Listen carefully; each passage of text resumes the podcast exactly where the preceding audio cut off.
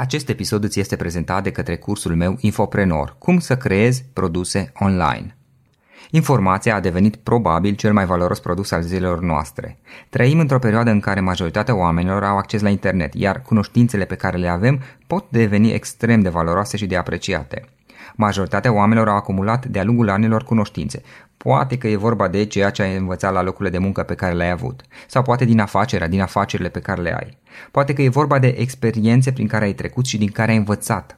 Sau poate pur și simplu ai un hobby și îl cunoști foarte bine astfel încât îi poți învăța și pe alții. Gândește-te puțin, poate prietenii tăi te-au întrebat niște lucruri și poate, poate că le-ai răspuns, chiar pe e-mail le-ai răspuns și le-ai scris, le-ai dat niște informații despre ceea ce tu cunoști deja se cheamă că ai făcut e-learning, se numește e-learning, învățare la distanță.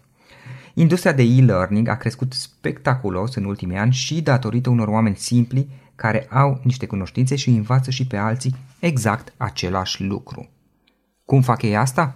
Punând informațiile pe care le cunosc în produse online, fie că e vorba de cursuri, cărți, cărți audio, mastermind-uri, e-book-uri, servicii de consultanță și coaching online și multe altele. Astfel au apărut antreprenorii care știu să-și pună în valoare, inclusiv financiar, informațiile acumulate. Avem antreprenori, avem informații și a apărut un nou cuvânt, infoprenorii. Atât în România cât și peste tot în lume. Este ceva ce am făcut și eu până la urmă. Și adevărul este că în ultimii 10 ani, printre alte proiecte, am reușit să public mai multe cărți, cărți audio, e-book-uri, cursuri online și multe alte produse care pot fi oferite online din exact ceea ce cunoști deja astăzi.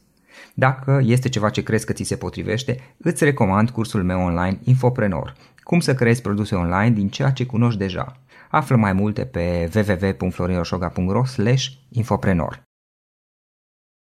Salut, salut tuturor, Florin Oșoga sunt aici, bine vă regăsesc pe toți la un nou podcast. Astăzi l-am alături de mine pe Petru Cuciuc. Petru are peste 18 ani de experiență într-unele dintre cele mai apreciate agenții din România, cum ar fi Papaya Advertising, 23 Marketing și Leo Burnett, fiind unul dintre cei mai experimentați art directori din România.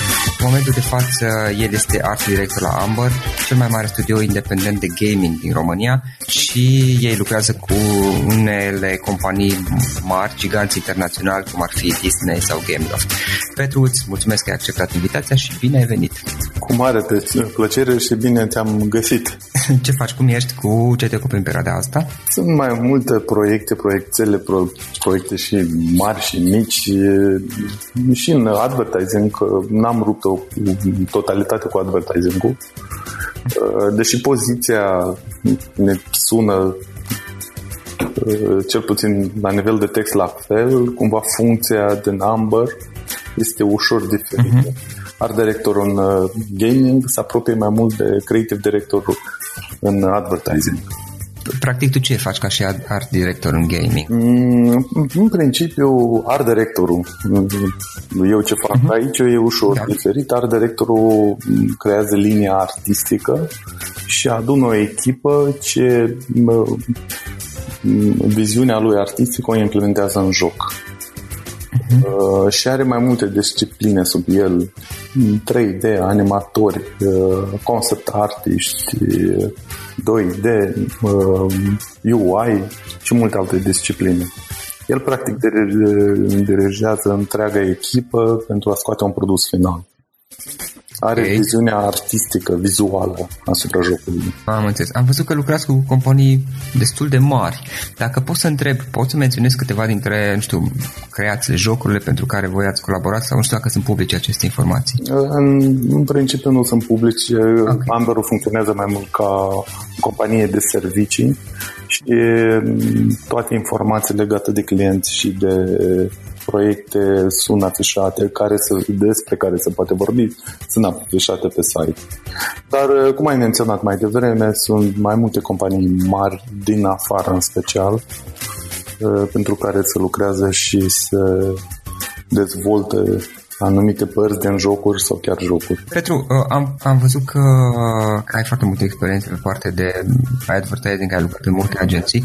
Hai să vedem puțin care este povestea ta. Asta este prima întrebare pe care eu obișnuiesc să o pun în podcast. Care este povestea ta, tot istoricul tău profesional și ai unul foarte bogat. Da, sunt destul de bătrân, să știi. eu n-am zis asta, am zis că ești experimentat. Da, îți dai seama că ești bătrân în industrie după ce știi că îi cunoști pe ceilalți bătrâni de industrie foarte bine. Uh, am început în anii 2000. Mai eram în facultate, student, în facultatea de arte. Eu uh, sunt din Basarabia, am venit în România la liceu, la 15 ani, liceul Tonița din București de Arte. Uh-huh. Am continuat cu facultatea de arte, pe aceeași linie. Asta era prin anii 90. E, da, da. Uh-huh. După care fratele meu, Tudor Cociuc, lucra deja la Leo Burnett și mi-a, uh, mi-a făcut poftă să lucrez și eu în publicitate. Am început într-o agenție mult mai mică, inițial unde am stat un an de zile, după care am fost, vine să crezi sau nu, secretar general de redacție la o revistă și ulterior am început în 2000 cariera la Leo Burnett. Practic acolo am avut contactul cu primii clienți uh, să zic mai mari uh, lumea advertising în perioada aia era destul de uh, sălbatică, să zic așa, la nivel de idei, la nivel de mm, nu știu, flow de muncă. Toate lucrurile uh, erau împrumutate, era o industrie nouă pentru România. Tot ce înseamnă discipline din cadrul unei agenții de publicitate erau învățate mai mult uh, nu știu, din cărți uh, despre advertising din afară.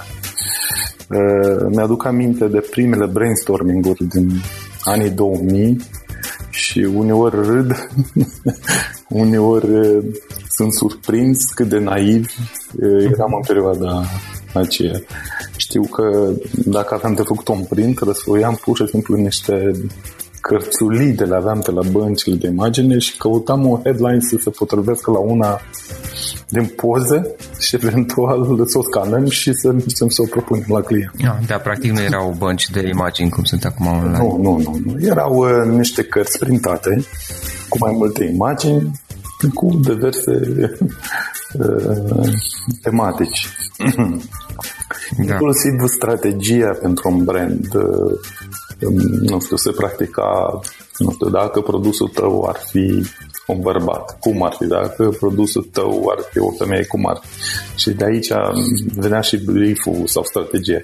Vrem să facem un produs frumos, care să vorbească cu tinerii și tot așa. Practic, toate acele discipline se învățau atunci inclusiv arte. Da, dar practic atunci făceați, cred că făceați mai, mai degrabă, nu era specializați ca așa cum mă gândesc, ci făceați cam de toate fiecare... Nu, era, e, să știi că era o specializare, da? dar nu aveam de la cine să învățăm. Și atunci tot ce învățam era pe curajul nostru, da, prin intuiția noastră, prin lucruri ce mai vedeam pe afară okay. și încercam să găsim logica din spate. Uh-huh. În acea perioadă, dacă știai Photoshop, uh, puteai să fii art director și atât. Da? să știi alte lucruri din spate. Da. Uh, am um, cumva acea perioadă era pentru toată industria o perioadă de învățare. Uh, dacă o să fii curios să te uiți la ce tip de reclame uh-huh. se făceau în, partea, în, perioada, în acea perioadă, să vezi cât de naive sau fără conținut erau mare parte toate. Uh, Bine, asta în comparație cu ce faceți astăzi. Da, da, da, da, da. Dar uh, nu era neapărat valabil doar pentru România, chiar și uh-huh. reclamele de se făceau afară și nu zic cele de top. Dar uh, cele de în zona de mijloc erau destul de slăbuțe, să știi. Nu, uh-huh. nu, nu era atâta knowledge legat de advertising. Lucrurile au evoluat. România a evoluat mai mult pentru că avea de recuperat, dar au evoluat și afară. Lucrurile se văd altfel. Nu știu, internetul alte, instrumente, alte instrumente da. vizuale, că s-au uh, au venit mai multă lume de mai multe industrii în publicitate mm-hmm. și au ajutat cumva să crească toată publicitatea a devenit ce, ce a devenit astăzi. Asta era cam la ce? În care perioada? Anii 2000. Anii 2000, ok. Da, Atunci uh, pe unde erai? La Leo Burnett. Atunci începusem. Uh, uh-huh. Am, uh, cred că am stat la Leo Burnett 8 sau 9 ani, nu mai știu exact. Uh, am lucrat cu Bogdan Naumovici și acolo. După 8-9 ani am plecat cu Bogdan Naumovici. El își făcuse propria uh, agenție 23 Advertising Idea, cred că așa se numește, că tu ai zis ușor diferit la început, da. unde am stat 2 ani până în 2009, când am zis să devin antreprenor. În 2008, uh, cred, în buza crizei.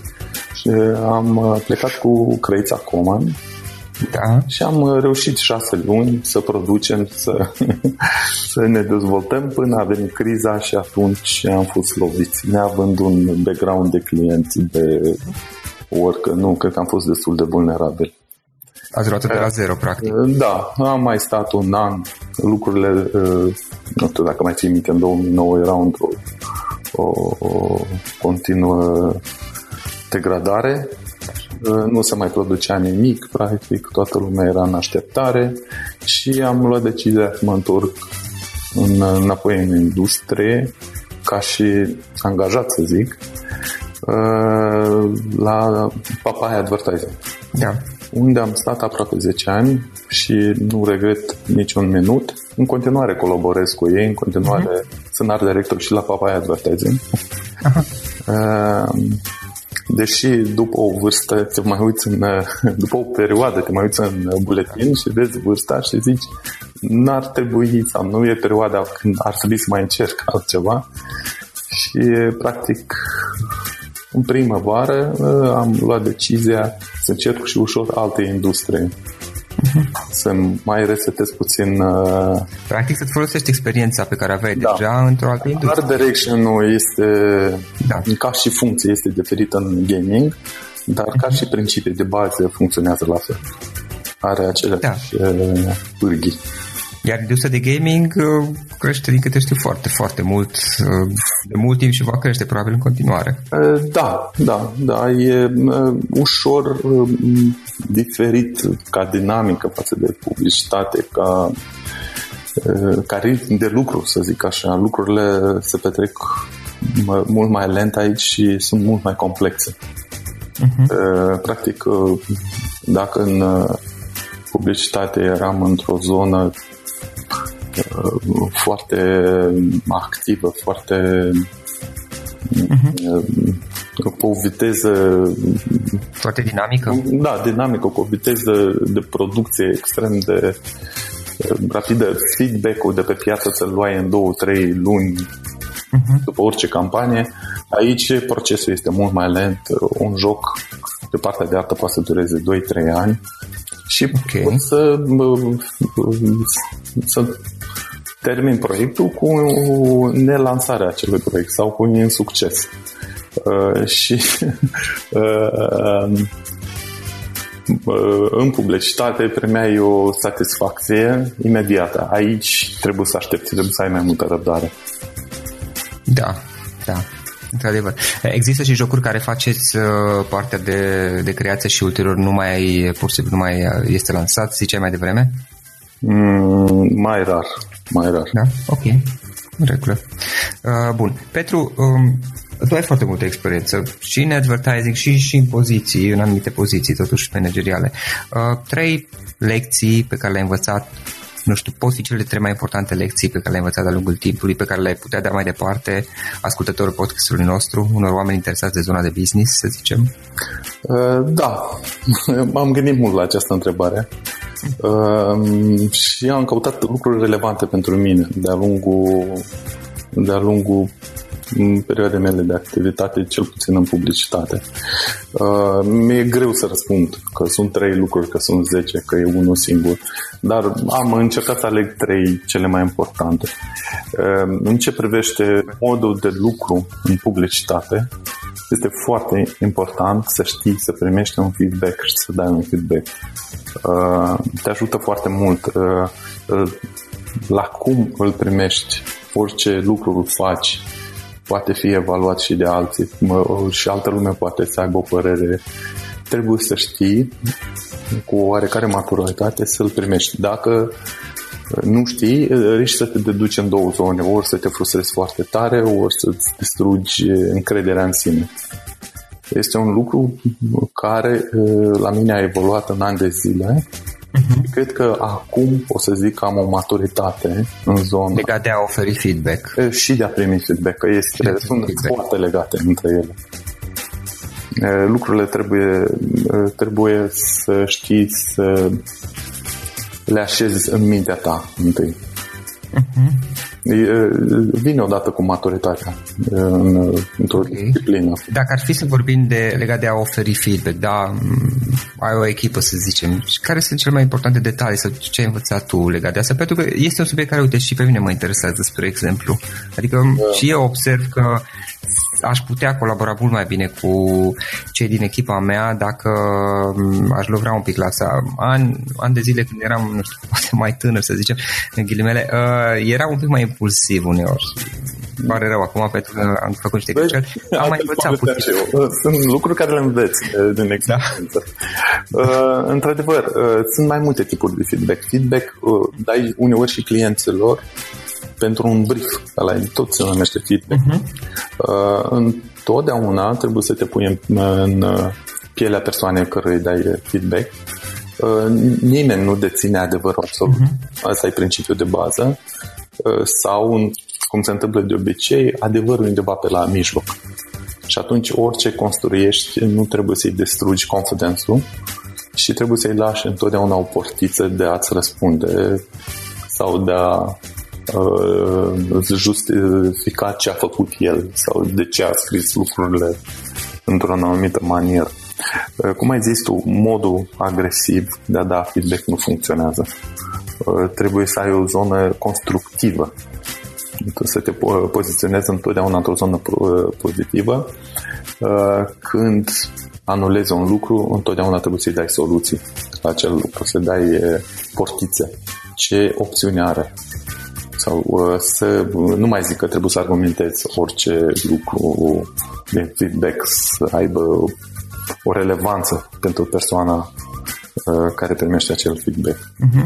Dar uh, cumva lucrurile sunt, le vorbesc acum destul de general, aplicat se poate vorbi mult mai concret de pe orice situație. Ok. Uh, spuneai că primul este de a învăța să oferi un feedback legat de um, ceea ce ai învățat tu de-a lungul timpului. Uh, un al doilea aspect... Uh, a, a, al doilea lucru învățat, da. da. Uh, să-ți gestionezi frustrările și să, okay. să te automotivezi. Uh, am o teorie că constanta frustrărilor este aceeași, indiferent de motivul lor. Uh, noi suntem predispuși să cădem într-o zonă de frustrare. Sunt legate și de job și de viața personală și uh-huh. dacă plouă afară și dacă este, e o chestie chimică, cred, într-un final. Uh-huh. Dar uh, trebuie să știi să te autocontrolezi și să te automotivezi. Pentru că zona aceasta de frustrare, de, în mod normal, este o zonă extrem de destructivă. Uh, toată energia ta se va concentra către acea frustrare și nu vei construi în continuare. De aceea lucrurile trebuie lăsate la un moment dat să se așeze și tu să cauți soluții și să te automotivezi, să cauți uh, motive de ce să mergi mai departe, de ce să merită să-ți uh, faci lucrurile într-un anumit fel. Noi uh, ne frustrăm și așteptăm ca cineva să ne rezolve frustrarea sau să vină lucrurile din afară. Ceea ce nu se întâmplă de obicei. De ce este foarte, foarte important să știi, să te automotivezi, să-ți găsești energia și puterea din interior. Uh, în momentul în care devii și lider sau ai câțiva oameni uh, în jurul tău de care răspunzi, trebuie, această energie trebuie să ți-o produci singur și să o dai mai departe. Au Înțeles, tu ziceai, uh, iartă-mă că te întrerup, ziceai, uh, asta e un subiect care iarăși m-a, m-a preocupat de-a lungul timpului, întâmplător și pe mine. Uh, ziceai că este consta, constanta frustrărilor este aceeași sau da. suma frustrărilor este constantă? Da. Deci nu o poți da. scădea de-a lungul timpului, nici măcar prin nu, experiență? Motivul, motivul, motivele sunt diferite, dar noi okay. suntem dispuși sau predispuși să ne frustrăm constant sau să avem căderi emoționale. Trebuie să fim conștiente de ele și să nu ne uh, cădem în capcana de a ne pierde toată energia. Dar mă gândesc că putem învăța să, cum să reacționăm, adică să nu mai ne lăsăm neapărat duși de val, de, de valul frustrării. De-a lungul timpului putem învăța să, cum să reacționăm în momentele de frustrare putem să ne schimbăm comportamentul sau cum da, este. Da, da, da. Gândește-te că hmm? s-a întâmplat ceva rău sau cineva nu ți-a plăcut da. sau cineva ți-a dat un feedback. Fie că e vorba de un proiect sau personal. E, e, da. Cineva ți-a dat un feedback extrem de toxic uh-huh. și tu petreci extrem de mult timp zicând de ce mi-a făcut asta, de ce îmi pierd eu timpul aici, de ce. Aceste uh-huh. întrebări care nu duc nicăieri, care te coboară moral și de fapt este o energie enormă pierdută în, în frustrare și tu nu construiești în perioada aia nimic, uh, ești nefericit, uh, energiile nu, nu sunt gestionate corect, dus într-o zonă uh, negativă. De aceea este foarte important să știi să treci peste ele, să te automotivezi, să dai această energie mai departe lucrurile astea, într-adevăr, vin cu vârsta, cu experiența. Și, într-adevăr, da, da, dacă uite, știam lucrul ăsta să fac da. început, eram mult mai departe.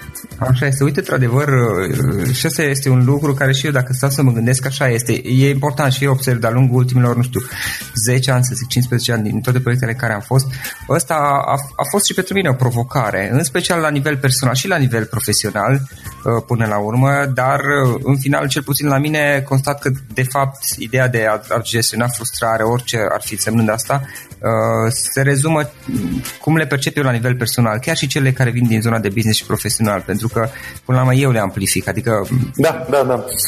Da, da. Eu le dau uh, valoarea. În mare, în capul nostru, frustrările da. iau amploare sau motivele. Deci nu-i numai la mine așa. Da, da, toți funcționăm la fel. Okay. Dar trebuie să fim conștienți de uh-huh. motivele. Uneori sunt uh, amplificate în capul nostru și noi trebuie, de fapt, să ne folosim acea energie să le uh-huh. omolim, să le eliminăm. Super, super. Uh, Petru, și uh, cea de-a treia idee? Uh, este mult mai filozofică și cumva am descoperit-o în perioada cât am fost la Papaya pe ultimii uh-huh. ani Uh, este ca și în viața de zi cu zi, dacă ai copii trebuie să știi, în familie întotdeauna mama și tata și aleg un rol. Unul e bad cap și unul e good cap. Cu copii vorbesc. Uh, și concluzia asta mi-a venit de la faptul că soția a ales să fie bad cap și eu am zis, dar nu fiu nebun să aleg să fiu bad cap, o să iau good cap, că e mult mai mișto. Da. Și uh, revenind la ce concluzia am tras de asta, într-adevăr da. a venit cu ani de muncă, cu maturitate, să zic, m-am decis să fiu fericit. Uh, okay. Și să mă destrez la muncă, să mă destrez în tot ceea ce fac, pentru că constant, cel puțin în publicitate, ai niște presiuni de a livra lucruri, de a demonstra lucruri, de de deadline-uri, stres cu da. oamenii, frustre care de, sunt constante. Și toate aceste lucruri cumva îți dau acea senzație că ești nefericit sau tot timpul ești într-o grabă și nu a, ajungi să te bucuri de fapt. De ce faci, de ce ai în jurul tău, de ce oameni sunt în jurul tău, la ce proiecte participi și tot așa. Așa că m-am decis să fiu uh, fericit și să mă destrez la muncă.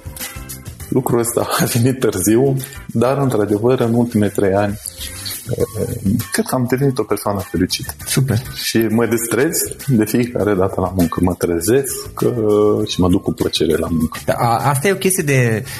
Mă gândesc, și acum îți spun părerea și confirmă sau infirmă dacă nu am dreptate. E un mod de, legat de modul cum percepem lucrurile, nu? Până la urmă. Exact. Pentru că tot în capul nostru se întâmplă. Exact. Adică Exact. Uh, de aceea experiența mm, ajută foarte mult. Uh, mi-a plăcut și întrebarea că, uh, pusă de tine. Trei lucruri care le-ai învățat de-a lungul timpului și ai fi vrut să le știi de la început. Acestea sunt cele trei lucruri pe care aș fi vrut să le știu de la început. Probabil eram uh, uh, sau am avut anumite perioade nu neapărat cele mai fericite și ne-am, acum uitându-mă retroactiv îmi dau seama că erau doar în capul meu. De fapt a fost o perioadă extrem de fericită și de frumoasă, dar n-am știut să mă bucur de ea atât de mult. Cât și de-a lungul anilor ai, practic, ai învățat prin experiență. Da, da, vine cu înțelepciunea vârstei, de fapt. Super tare, super tare. Apropo de a învăța, uh, care sunt, nu știu, mm, aici de obicei obișnuiesc eu să întreb ce, ce cărți ne-ai recomandat. Care sunt sursele din care înveți tu? Fie că e vorba cărți pe care ne le poți recomanda, poate, nu știu, poate te uiți pe YouTube, sunt niște canale de YouTube interesante. Chiar am aflat de, despre niște canale foarte interesante de YouTube de la alți invitați sau uh, alt bloguri pe care le citești, podcasturi pe care le urmărești. Care sunt sursele de învățare, nu știu cum să-i spun, pe care tu le folosești și ai putea să ne recomanzi câteva?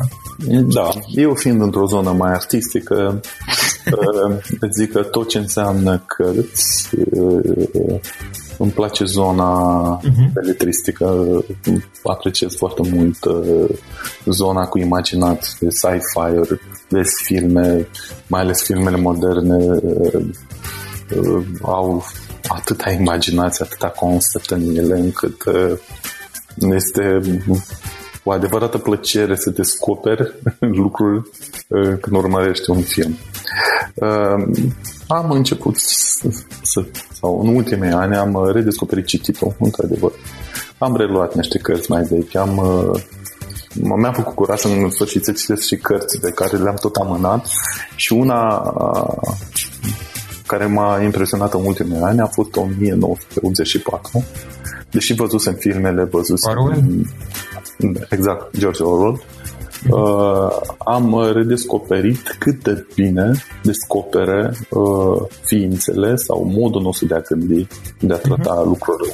Cred că de, și din cauza asta a anticipat multe lucruri pentru că a intrat mai mult în pielea noastră, în insight-ul oamenilor. De fapt, este o carte despre insight-ul uman cum uh, gândim, cum reacționăm, okay. care sunt lucrurile care te tentează, de fapt, și cetezi la ele sau uh, m-a pus pe gânduri mult de nou. Ok, ca și uh, site-uri, uh, nu pot să zic că mai trăim în, gen, în epoca site-uri. Uh, suntem în epoca bloguri, Facebook, unde schimbul de informații, de gânduri este mult mai activ nu trebuie să cauți tu, practic, vin informațiile peste tine și uh, cred că uh, instrumentul este Facebook, bloguri și alte canale sociale, dar uh, diferența o face ce a,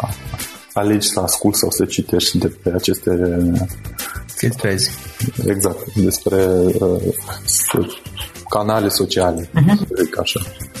Okay, okay. Toată publicitatea uh, este despre oameni.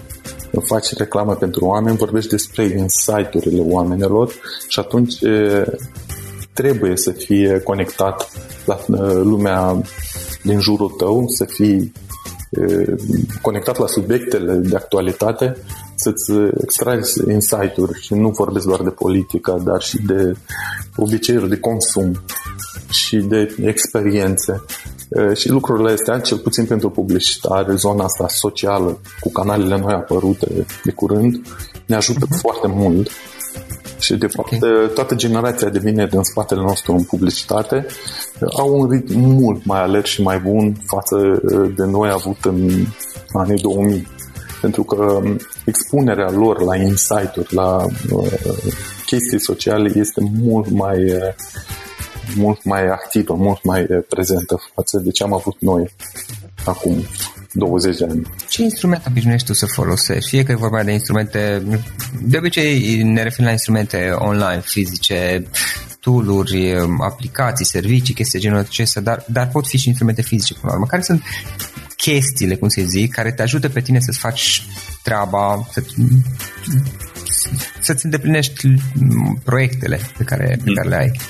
Da, ca și celelalte uh, întrebări, de fapt o întrebare și asta extrem de profundă uh, pe care mi dai tu. Uh, cel puțin în zona mea de art direction, lucrurile au evoluat și ele de-a lungul timpului.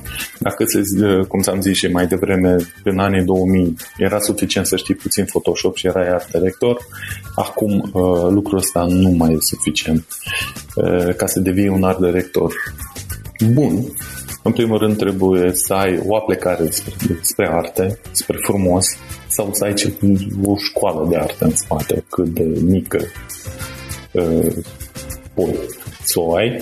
Uh, Photoshop-ul, Illustrator, alte softuri de grafică sunt de fapt niște instrumente în mâna ta.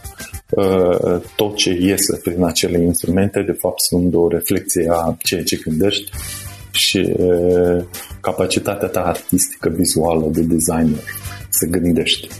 Uh, nu instrumentele contează în, în meseria noastră. Ele sunt doar un, un obiect la capătul uh, muncii noastre de implementare.